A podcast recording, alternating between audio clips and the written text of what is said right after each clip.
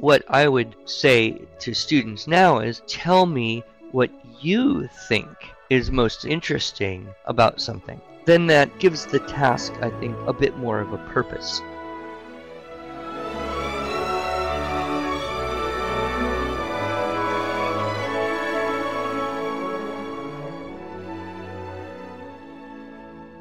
Hello, and welcome to the Arts of Language podcast with Andrew Pudewa, founder of the Institute for Excellence in Writing, or as many like to say, IEW. My name is Julie Walker, and I'm honored to serve Andrew and IEW as the Director of Marketing. Our goal here is to equip teachers and teaching parents with methods and materials which will aid them in training their students to become confident and competent communicators and thinkers.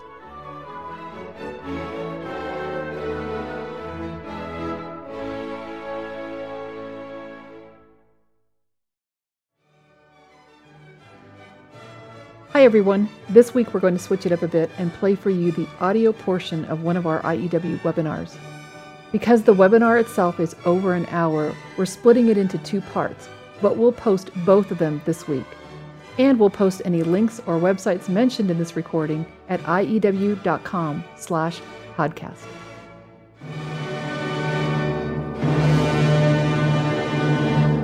Well, good evening. Andrew Pudewa here at the IEW headquarters in eastern Oklahoma, where we had just a beautiful, warm, sunny, tranquil fall day. I was able to look out my window and see kids playing frisbee and one of those kind of moments of perfection that we, we love to have. This month, of course, as you know, we are on Unit 4. Tonight, we will be talking about Unit 4, and this would be in the new seminar workbook, the one on the right, pages 51 to 64. So if you want to pull that out, you'll see some of the same things. It is also always good for me to remind you that if you haven't got the upgrade to the new TWSS set, it is highly recommended. It is a tremendous improvement over the old one. And of course, it's more honest because in the old one, you see a much younger, thinner version of me. And in the new one, it's more like I actually look these days. And it's important also for me to remind you that this webinar is designed as a review and refinement for people who have already been through our course either live or by video so that you understand that that's our target. If you are completely new to teaching writing structure and style. You're welcome to stay, but I don't want you to think that this is the primary presentation that we do. This is really a touch up and refinement. Our real goal here, of course, is to kind of keep people moving and not getting stuck. The nine units, as you see them in the beginning of the seminar workbook, Unit 1 and 2, note making and outlines, writing from notes. Unit 3, which we did last month in October, is retelling narrative stories. These are lots of different ways to use what we call the story sequence chart, and hopefully you can review that if you need to. Tonight we are on Unit 4, which is often called Summarizing a Reference, or some people consider it short topic based reports. What I would say about Unit 4 is a linchpin unit in that it is key to the units that come after. So some of the core ideas that we present to students in Unit 4 are essential for and utilized in Units 5, 6, 7, and 8. So we'll be doing that one tonight. In December, we will do a writing from pictures review, and often in December, we do a stylistic techniques review. In February, we'll get to Unit 6, summarizing multiple references. Unit 7, what used to be called creative but is now called inventive writing. And then in April, Unit 8, and May, Unit 9. And what we recommend, especially I would say for those of you who are teaching students grade 4 and up, is that you shoot for moving through the nine units over the course of a school year. So this kind of one a month webinar is designed to help people not get stuck at a particular unit, but to have the confidence to have the questions answered, to be able to then, when the calendar hits the new month, move on. If your students are younger, grade 1, 2, or 3, you probably won't get through all nine units. You may spend six or maybe even eight weeks or two months per unit. But that's okay because next year you can start and go through the units again and things will get faster and easier. And the next year you work through again and everything gets easier and faster. Tonight, just so you know where we're going with Unit 4, we'll talk a little bit about the goals and recommended materials, talk about this word, summarize, we will talk about the whole very important idea of clinchers, the topic clincher rule, and then just the teaching procedure. We'll see a little resource for student samples. I'm going to go ahead and make an outline here with you tonight and hopefully it'll work that I can write it on an actual piece of paper just like I were using a whiteboard, scan it in, and then have it posted up on the screen. So hopefully this will be very participatory for you. Talk a little bit about the stylistic techniques and how to stretch them out over time, and of course, time for questions. Goals for Unit 4 would be to simply find reading material which is at or below the reading level of the student and be able to take notes and write a summary. And then to be able to create that keyword outline when you're taking notes choosing the facts that are interesting, important, or relevant. Also, in Unit 4, we are going to introduce the idea of topic sentence and paragraph clincher. This topic sentence idea will give you outline purists a sigh of relief because now, rather than having the Roman numeral just mean first thing coming at you, which is kind of what it does in units 1, 2, and 3, now it will have the job of holding the topic sentence for the paragraph. And hopefully you can, in Unit 4, have students start to document their references and tell where they get information from. So those are some of the goals. What we recommend, of course, is a variety of, these will be fact-based material, non-fiction, and I would always stress the idea that those would be at or below the reading level of the students. And we don't want them to be too long, but we have a lot of flexibility. This is so much easier than Unit 2 for you, the teacher, because a lot of times when you do Unit 1 and 2, you feel like, okay, I have to find uh, kind of the perfect source text with the perfect number of sentences that isn't too long and isn't too short, and you, you kind of shopping around searching some people writing their own. With Unit 4, it's much easier because you can use really, like I said, anything that is at or below the student's reading level, and you can then choose topics and then you choose facts for each topic. And so it doesn't really matter how long the source text is. If it's got too many facts, that's great because that's part of the challenge of Unit 4. So a lot more flexibility. We have, of course, source text provided in all our theme-based lessons, writing source packet. If you are with a school, you may have the classroom supplements that have all that.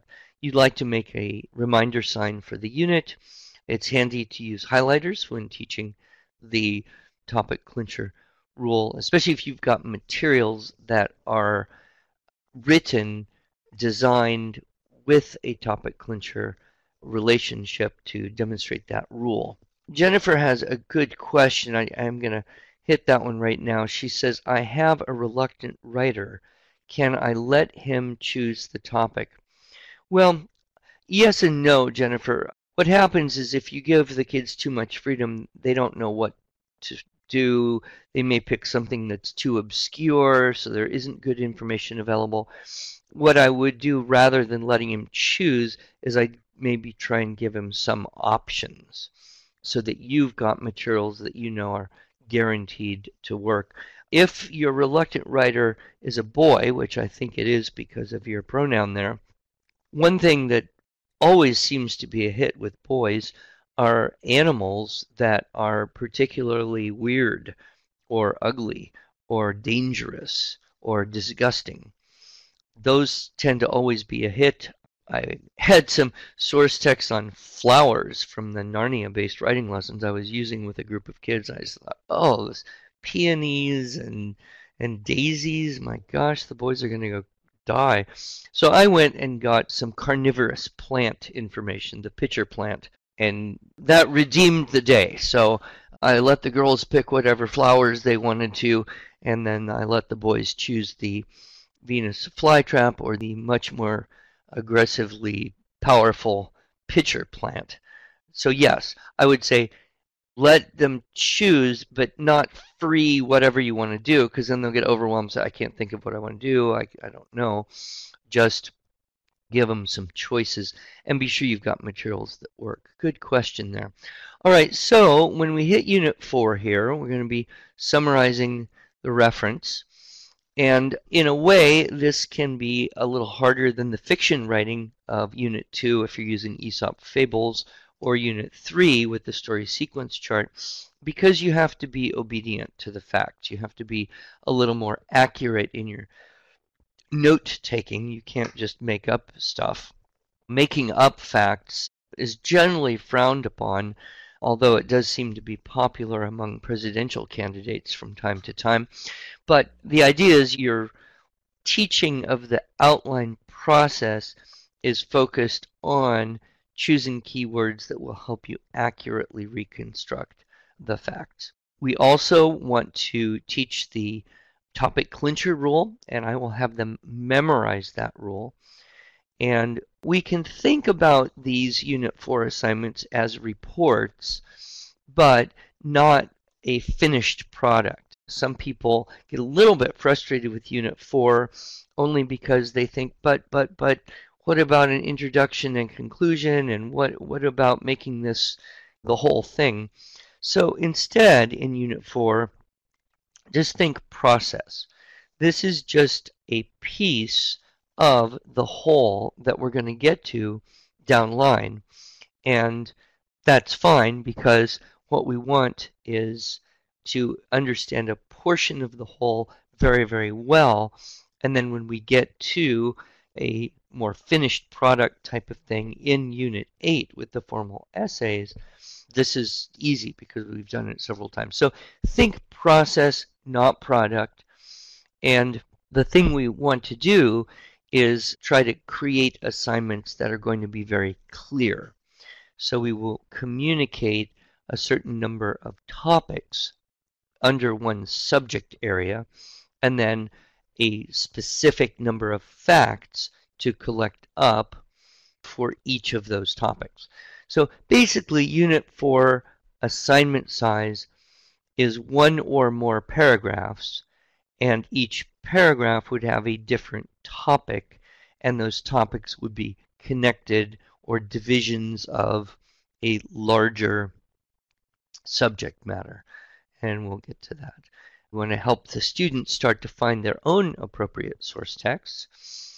And I think this diagram here is very helpful in terms of seeing what you're looking at. You start with a topic and you have 10 or more facts and from that those 10 or 20 or 30 or whatever you're going to choose uh, the students are going to choose what's interesting important, or relevant, and come out with six or seven facts that they will actually put into the written summary. So that idea. The probably the most important thing to consider is how to choose the facts. And the more you have to choose from, the more challenging or difficult it's going to be you would assign, and I sometimes say when I'm teaching this, the number of facts per topic, the number of details to include in a paragraph. You can just decide that yourself. And you could almost go by grade level. Up through grade 3, 3 is probably fine. Upper elementary, 4 or 5. Middle school, 6 or 7. I probably don't like more than about 7 some people write 170 word paragraphs, but nobody really likes reading them. And it kind of depends on the style or aptitude of your student. If you've got a student who writes a lot of detail, they remember a lot, they want to tell everything about everything because everything is so interesting, then seven facts could be a really long, long paragraph. So you might cut that down to six or five. If you have a student who's very terse, you know, just here's the shortest way to say this fact, and here's your five, and we're done, and you want a little more content, you might up that to six, seven, maybe even eight in a paragraph. It doesn't really matter. What matters is the teacher decides, and I usually decide with a range of one. So five or six, six or seven, three, you know, four or five. That way, if the student gets the five and that's all they need minimum and they're done, okay, that'll work. But sometimes you say, oh, this is really one more interesting, important thing. I really want to add this in. You can go and have one more. So I find that a range of one works very well. The other discussion, and, and we go into a lot more detail on this in the TWSS, but that is how to choose to to choose what's interesting versus what you know people think is important. If a student's old enough to understand the word relevant, we'll use that as well. But what's interesting or important. Now, some people feel that the students should always try to go for what's important. Some teachers believe that what's important is more important than what's interesting. I kind of lean the other way. I believe that what's interesting is generally going to be more interesting than what's important. So I will generally say, tell me what you think are the most important facts about this topic. And of course, if we look back in our life, it's generally the interesting things that we remember, and so there's more learning going on. The other danger is if you say, well, you should choose what's important, and the student doesn't really know what's important just because he or she has a lack of life experience and discernment and judgment to be able to make that call, you know, what's more important than something else, they could be wrong. Whereas if you say, you know, just choose what you think is interesting, that's a safer zone because you can't really be wrong. Well, hey, this was interesting to me. Okay, great. I always tease and say, you know, when I was growing up, I started my report writing career in, you know, third grade, fourth grade, fifth grade, sixth grade. And basically, in my day, some of you are as old or close to my age, so you probably remember when we had to use real books and encyclopedias to get information because the internet didn't exist. So our method of writing a report was go to the encyclopedia, look up your subject, Japan, whatever, read till you find a pretty good sentence, copy that sentence and change a few words if you can, read till you find another pretty good sentence, copy that one, change a couple words, read, copy, change, read, copy, change, read, copy, change until you got enough. And that was my method of writing reports, and it seemed to work pretty well because I, I always got A's as best I can remember. But I do remember having two distinct thoughts. One thought was, what I am doing here is probably illegal because the teacher kept saying, don't copy from the encyclopedia, put it in your own words. The problem, of course, is I didn't own any words, and I thought it not fair because the encyclopedia already got the good ones. So I felt justified in my crime. But the other kind of interesting memory I have is thinking to myself, this is really stupid. If anyone actually wanted to know about Japan, they should just read the darn encyclopedia. Why make me copy it? And now that I'm grown up, I kind of agree with myself. There didn't seem to be a clear purpose there.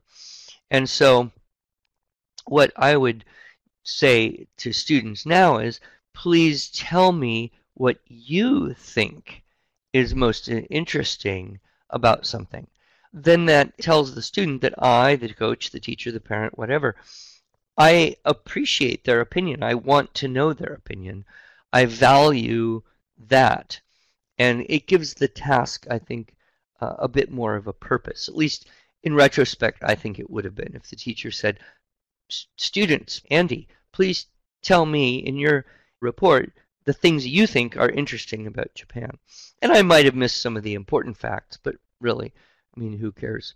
One of the things I have noticed too is that this word summarize, summarize is an awful word. Nobody likes this word. I didn't like it growing up. I don't know any kids who like it. And it's unfortunately, I think, a bad word because if you know, if you try to get a sense of it, what does that mean? Summarize, and you think sum, sum. Sum is the total of in math. You know, give me the sum, the whole of it. And then you walk into the whole experience of trying to summarize, thinking, okay, what I have to do is tell all that information in this little bit of space. You know, I have to tell all that in less space. Well, the fact is, you can never tell all that in less space. If you're going to tell all that, you need the same amount of space.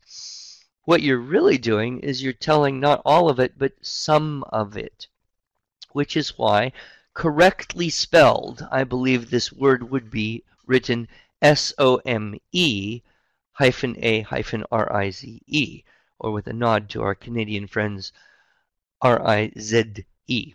Summarize is what we're doing. We are taking some of it, but not all of it.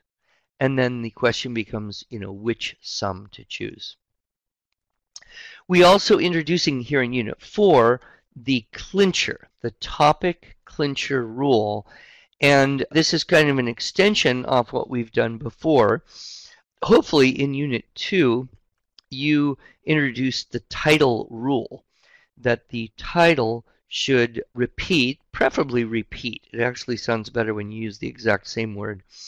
Two or maybe three words from the last sentence in the composition. So you're writing a little Aesop fable and you get to the end and you say, okay, what are my most dramatic words? Which words in this last sentence give the best image or feeling, carry little oomph, and make the title out of those last sentence, or you might think of a very good last sentence and then think of a very good title, you know, a title you really like, and then you can add a last sentence or, or work words from that title into the last sentence. So that's what we generally teach in Unit 2. Hopefully you've done that. And then in Unit 3, we continue that idea. Some people call this a story clincher. Uh, it's really the same thing. It's no different than Unit 2. You are using the last sentence of the story to create the title. And hopefully that last sentence gives it a feeling of completion, something like that. Unit 4, though, is where we will teach the topic clincher idea. And the diagram works kind of like this. You have the topic sentence, a certain number of details. You have then the clincher sentence. And the Canadians, when I first started doing this years and, you know, 25 years ago, gosh, has it been that long? We would kind of have the students repeat the keywords of the topic. So if the topic was pitcher plant largest carnivorous, right?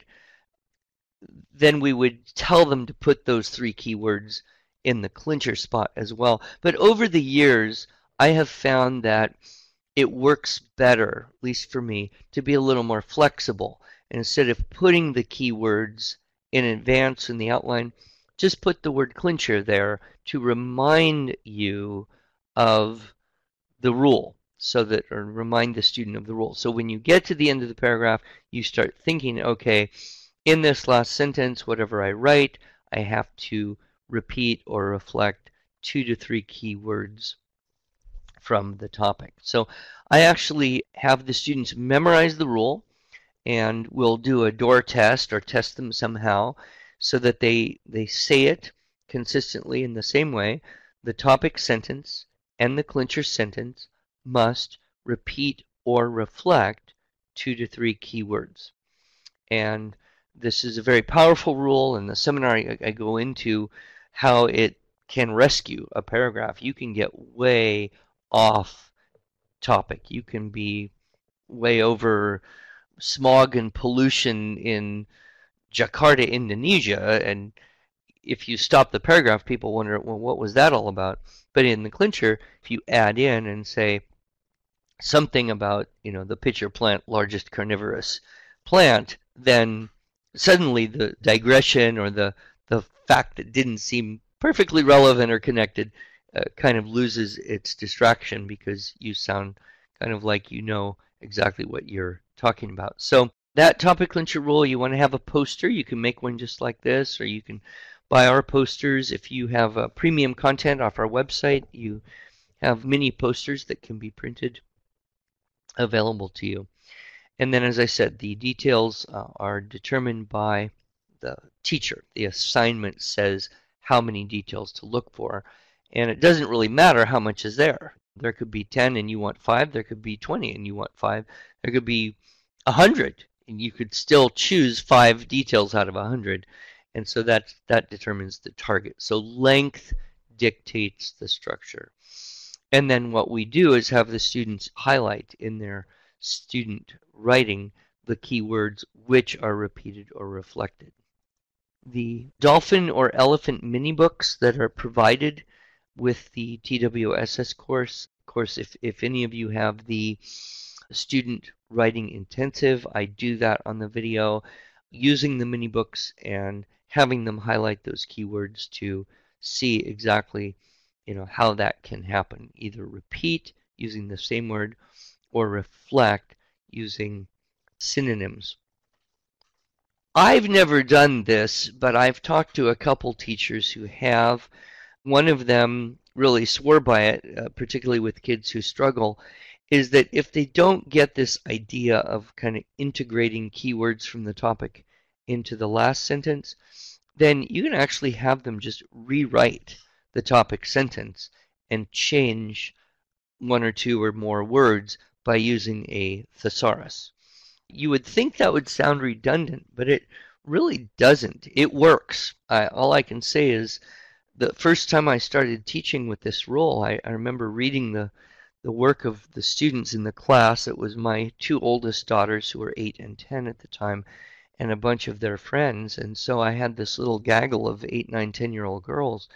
And I remember reading their writing, thinking to myself, wow, this sounds very organized and intelligent. In fact, it sounds even more organized and intelligent than, than these children actually are.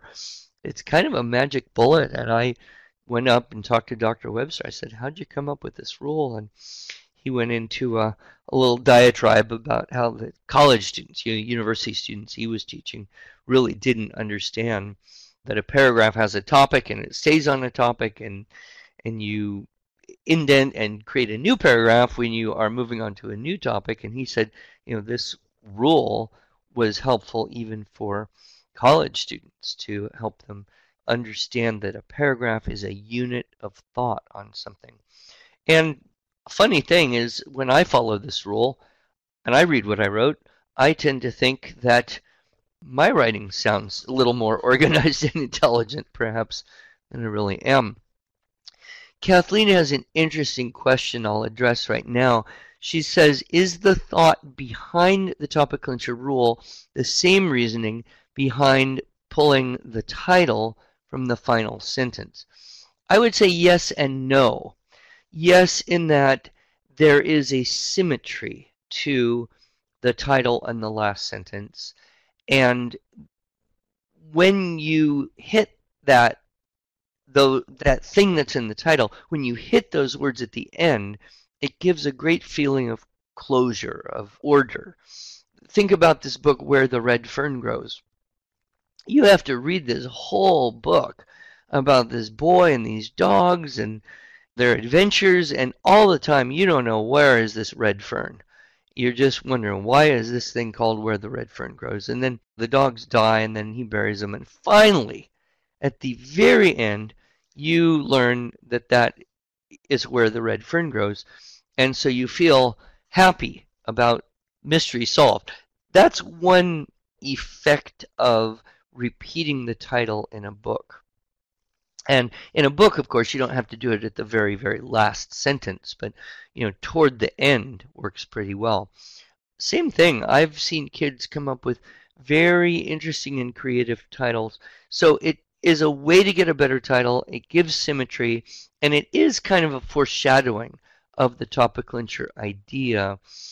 But probably the biggest difference between the title idea and the topic clincher idea is that in the title, it actually sounds better if you repeat, use exactly the same words. In the topic clincher, the paragraph clincher, you actually want to be not using too many of exactly the same words because it starts to sound a little redundant. And and often there's a word you you know what do you say? Pitcher plant a pitcher plant's a pitcher plant. There's no synonyms. But carnivorous you could perhaps substitute in meat eating right? And instead of plant you might have vegetation. So you can look for reflecting with synonyms in the topic clincher that seems to work better whereas the title repeating the exact words from the last sentence seems to be a little more stylish so i think that I hope that answered the question. Yes, well, you if you can explain it to a third grader, good luck. At least he's curious uh, about why you do everything you're doing. That's a good sign. But at some point, you just have to say, well, because I said so. we do have to stop here because we're out of time for today. But because we don't want to leave you hanging too long, we'll go ahead and post the rest of the content later this week.